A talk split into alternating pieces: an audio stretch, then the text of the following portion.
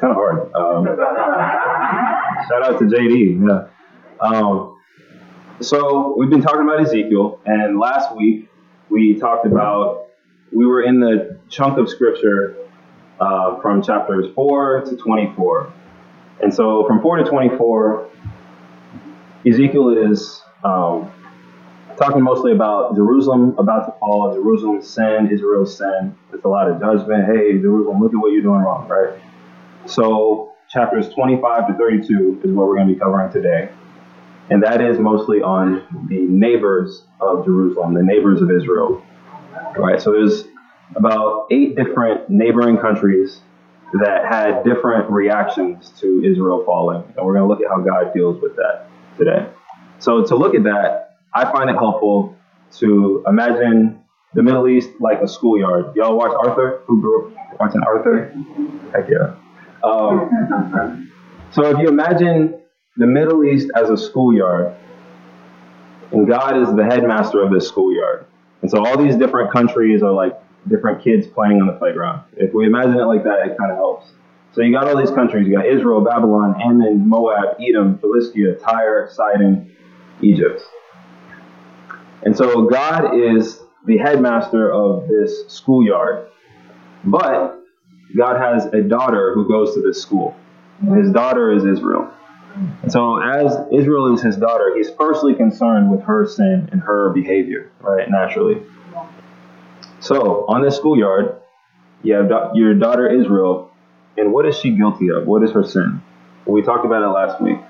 She's guilty of bloodshed, violence, idolatry, desecrating the temple with unclean images, unclean animals, unclean practices, She's guilty of prostituting herself with the nations around her, sacrificing babies in the fire, sexual immorality, lust, lewdness, giving herself to everybody.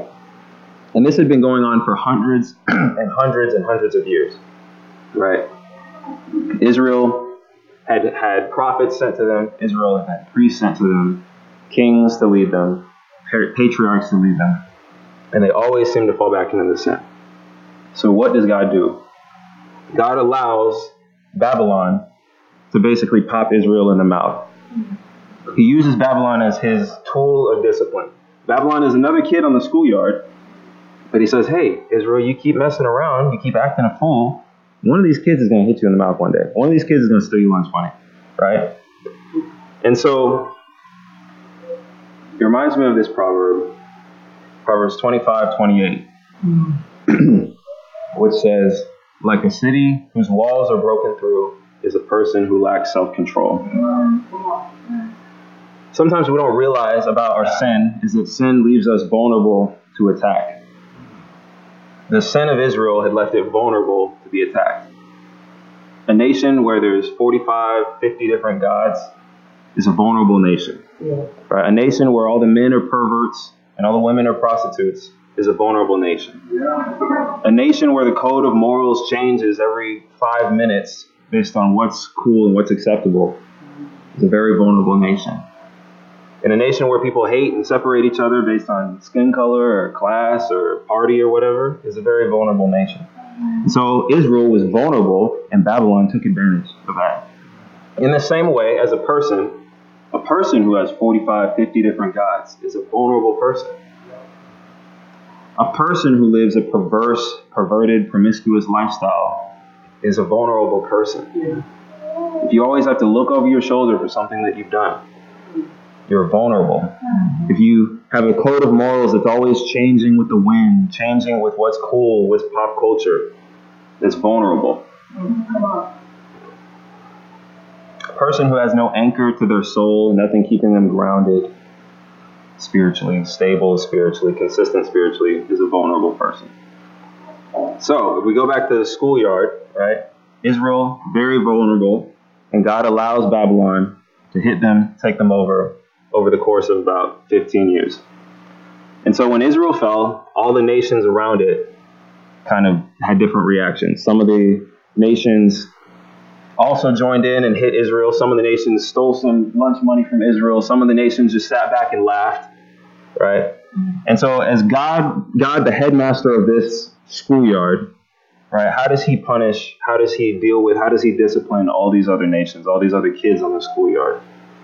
Right? Because Babylon, even though he used Babylon as a tool of discipline, it doesn't mean that they're not guilty, right? And the other kids also are guilty, and Israel itself is guilty. So I'm going to go into in chapter 25. He starts addressing all these nations one by one, and I'm going to go in and share what God said to that nation through Ezekiel, and then I'm going to share historically what happened after God said that to the nation, so we can see all these prophecies that actually came true. So in 25 verse 3, we're going to start. This is with the Ammonites. For the Ammonites, God says in verse 3, because you said, Aha, over my sanctuary when it was desecrated, and over the land of Israel when it was laid waste over the people of Judah when they went into exile. Therefore, I'm going to give you to the people of the east as a possession. That's what he says to the Ammonites. We're going to skip to verse 8 to Moab. And he says, Because Moab and Seir say, Look, Judah has become like all the other nations. Therefore, I will expose the flank of Moab, beginning at its frontier towns, Beth Jeshimoth, Baal Meon, and Kiriathaim, the glory of that land. He says, I'll give Moab, along with the Ammonites, to the people of the east as a possession, so that the Ammonites will not be remembered among the nations. So, here's what happened in history. Five years later, after Jerusalem fell, Nebuchadnezzar went and he took over Ammon and Moab, and he took them for himself. So that came true. That was written. Josephus, the historian, he records that.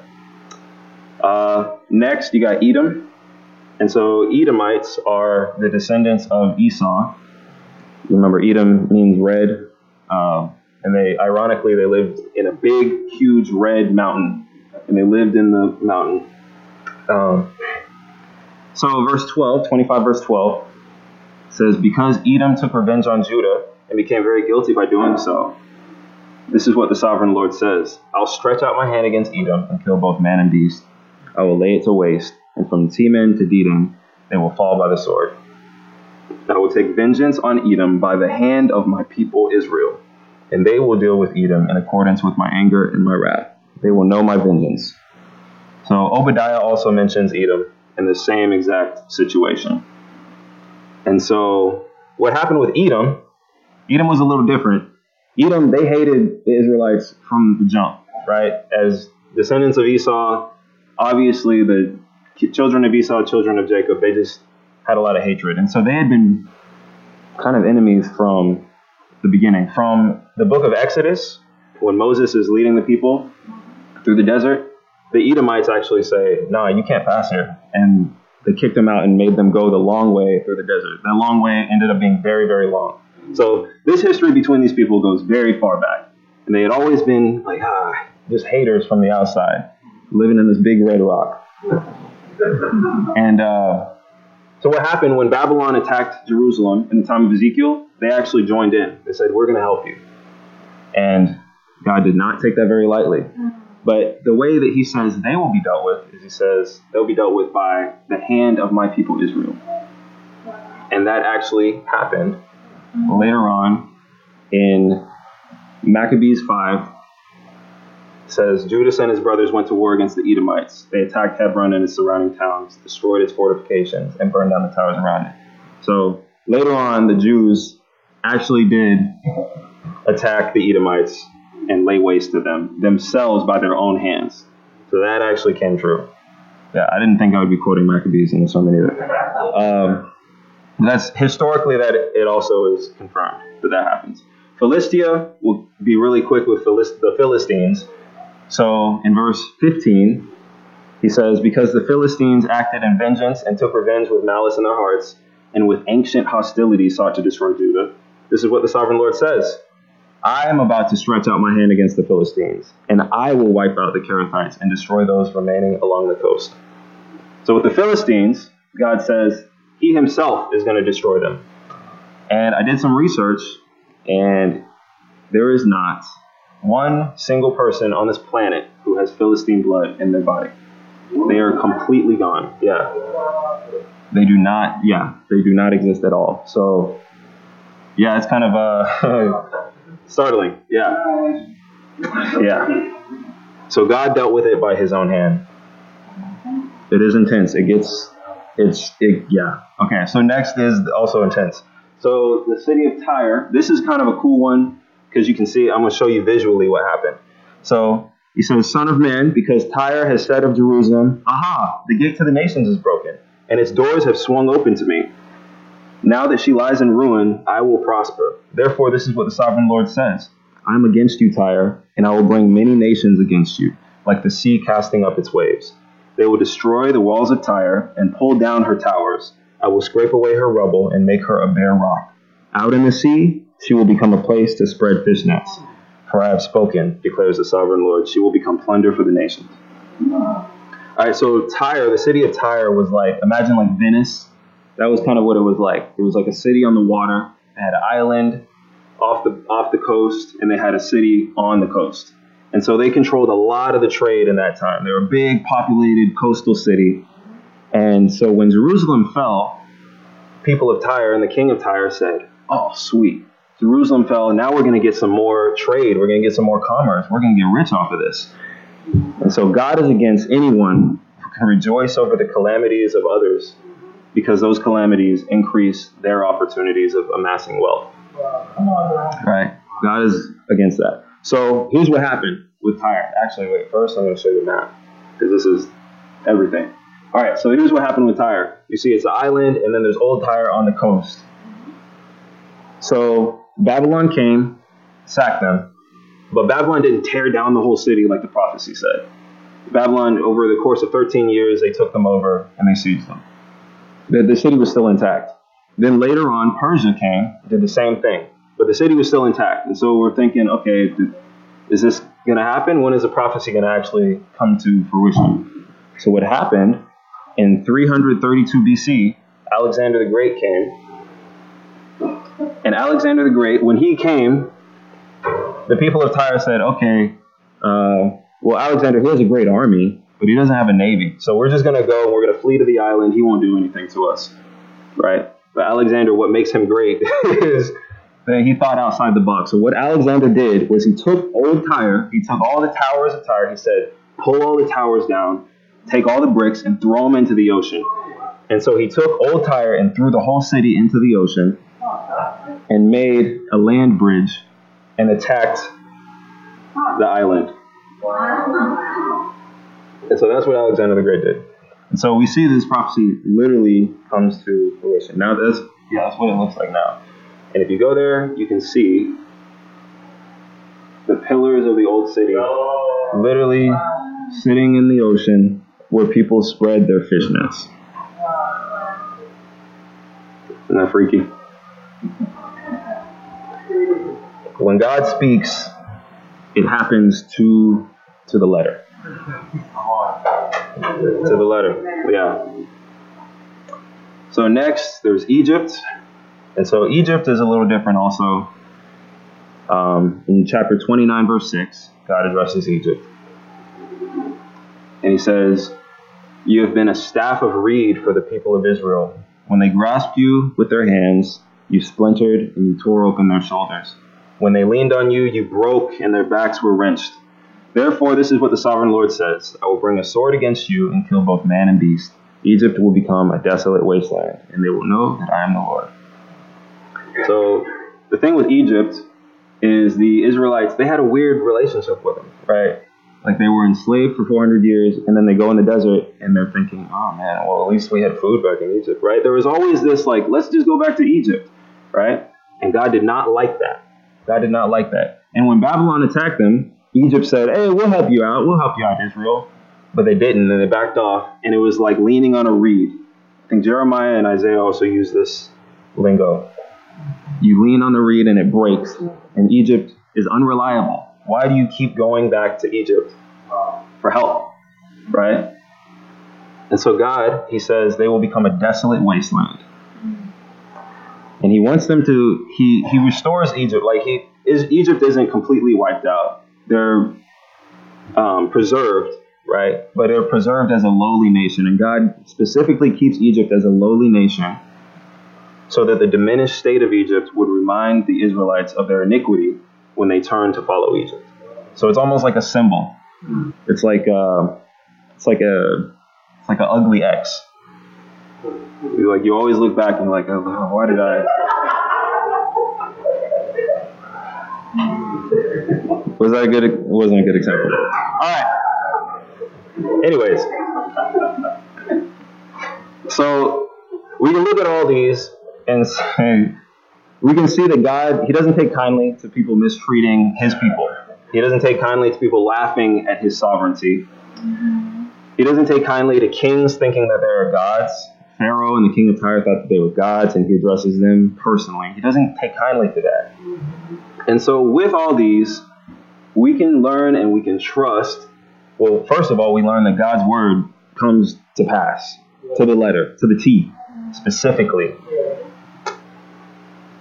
We can also learn and trust that God will deal severely with corrupt nations, corrupt governments, corrupt kings of this earth, whether it's Israel or whether it's Israel's neighbors.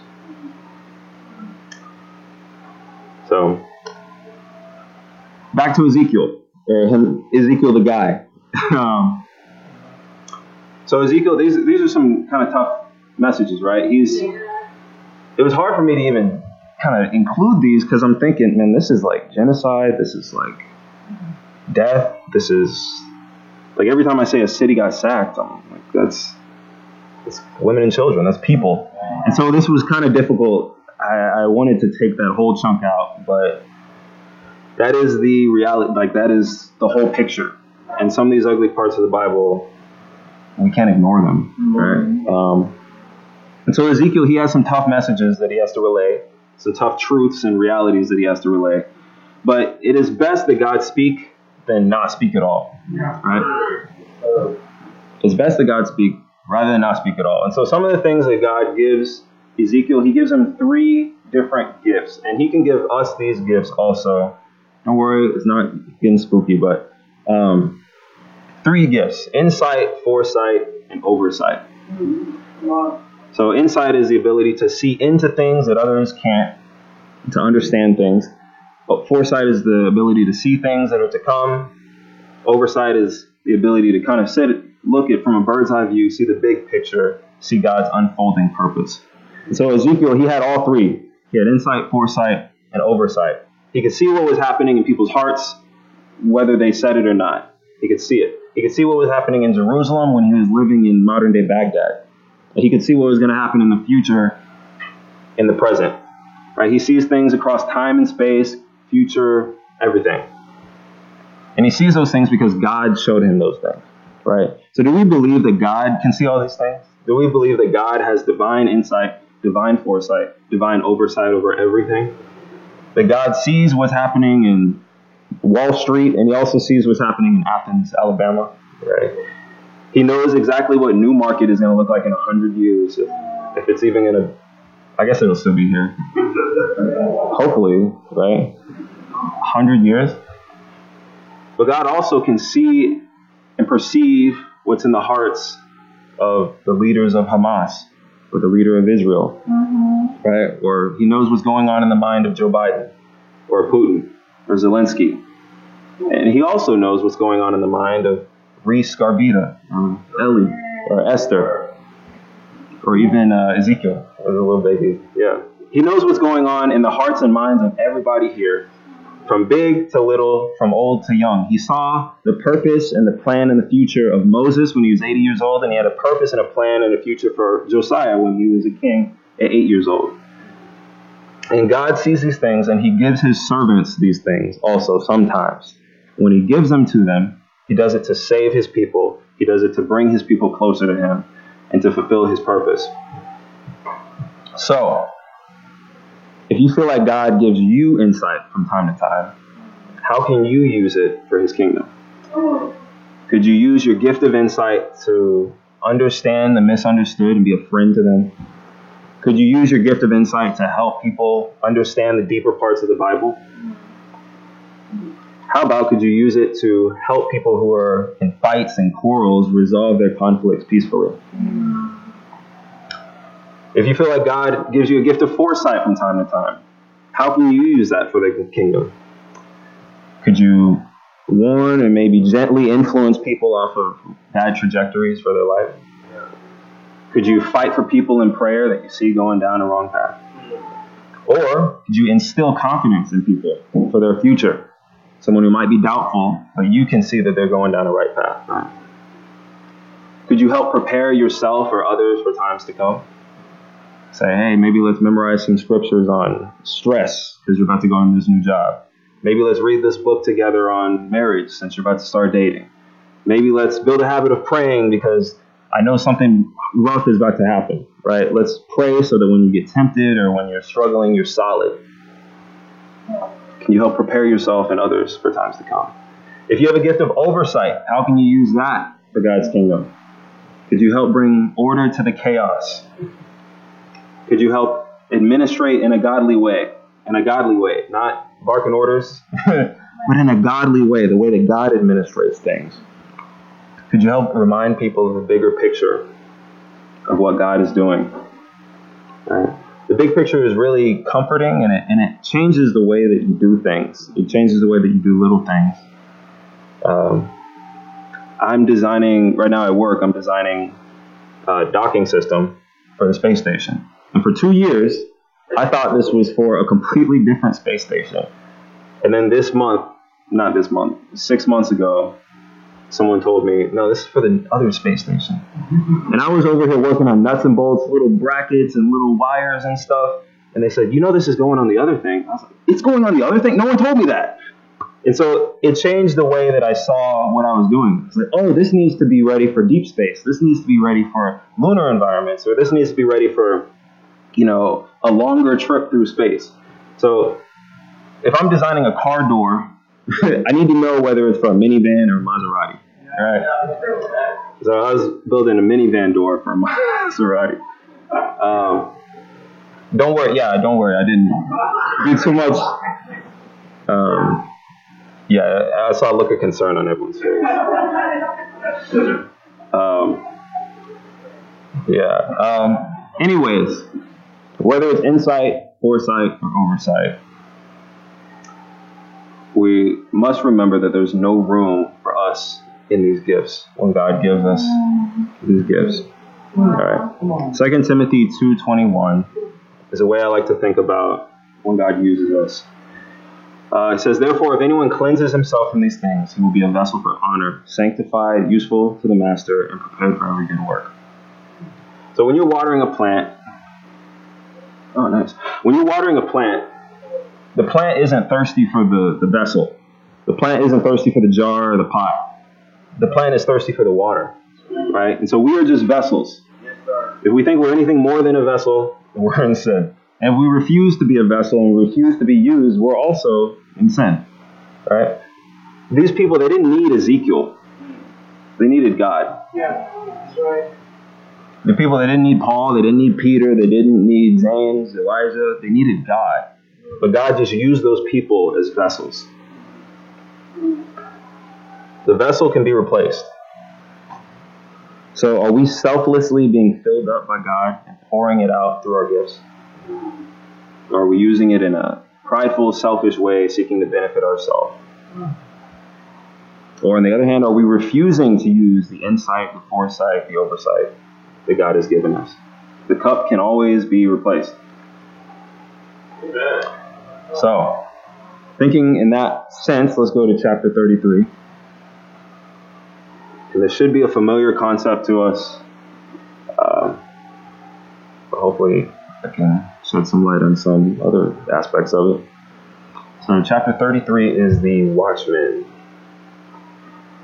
Talks about the watchman. All right. So, verse 1 says, The word of the Lord came to me, Son of man, speak to your people and say to them, When I bring the sword against the land, and the people of the land choose one of their men and make them their watchmen, and he sees the sword coming against the land, and blows the trumpet to warn the people, then if anyone hears the trumpet but does not heed the warning, and the sword comes and takes their life, their blood will be on their own head. Since they heard the sound of the trumpet, but did not heed the warning, their blood will be on their own head. If they had heeded the warning, they would have saved themselves. But if the watchman sees the sword and does not blow the trumpet to warn the people, and the sword comes and takes someone's life, that person's life will be taken because of their sin, but I will hold the watchmen accountable for their blood. Mm-hmm. All right. So, the watchman. You have a theoretical watchman sitting in a tower, and he sees an army coming to attack the city. And his job is to just blow the trumpet when he sees the army coming. The people's role is to hear the trumpet and heed the warning. Right? Now, if the watchman fails to blow the trumpet and he sees the army coming, and the army comes and destroys the city, he's guilty. Their blood is on his head. But if the people, if he blows the trumpet and the people don't listen and they just go on about their business, then their blood is not on his hands. He's innocent. But those people, they're going to die and their blood is on their own hands. So as long as you blow the trumpet, if you are a watchman, right? As long as you blow the trumpet, their blood is not on your hands. As long as you warn people of the imminent destruction, their blood is not on your hands. But what does it mean to blow the trumpet? So I think many of us we can identify with this as we try to like save our friends, save save my family members. Let me tell my family members and my friends and my peers, right? What's what they got to do, right? I got to save them all. We all have that urgency when we get saved, right? Um, and we feel like it's super important for us to tell people of the wrong direction that they're going and their error and stuff. And Ezekiel is the, the watchman of Israel. And he's warning these people about their error. He's warning them, hey, look at this error, look at this error, look at this error, this error. But if we look really deep, if we look really closely, we'll notice, or not that closely, we look at the beginning of every sentence that he says, he says, Thus says the Lord, thus says the sovereign Lord, your error. Right? It's never, thus says Ezekiel, your error.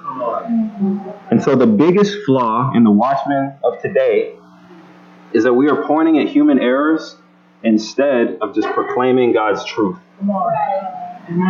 Proclaim God's truth to people. The watchman's role is not to micromanage, but to blow the trumpet. Imagine you are in the wilderness and you're lost. You've been lost for a few hours, and someone comes up and you're like, "Oh, thank God, I found another person." And they're like, "Yeah, you need some help? Here you go." And they hand you a watch. They're like, "Look, here, here's a watch." So it looks like you've been lost for about six hours. All right, see you later.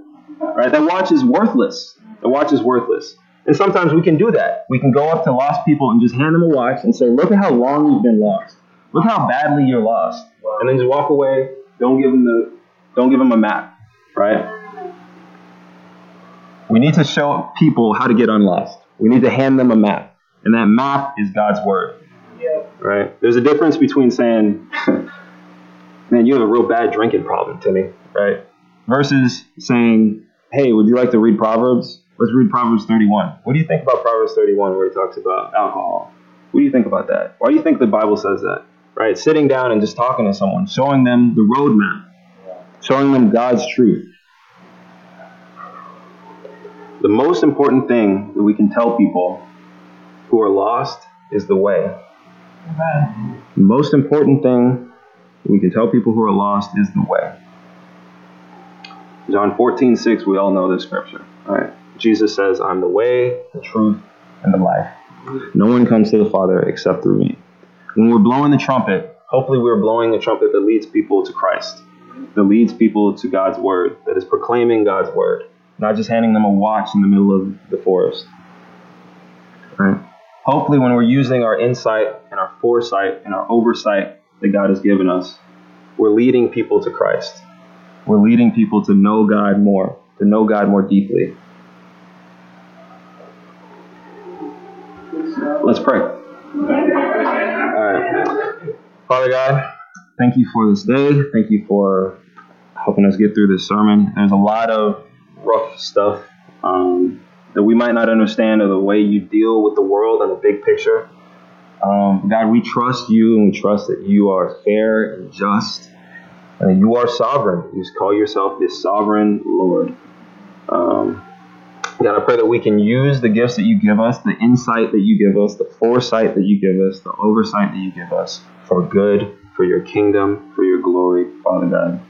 I pray that we can be watchmen in the proper way. I pray that when we do hear trumpets, that we will heed heed the, the sound and the people that we have maybe blown the trumpet for, that they will hear the sound and turn from their ways, God. But I just thank you for the way that you've acted mercifully, mercifully toward, toward us through your Son, Jesus Christ.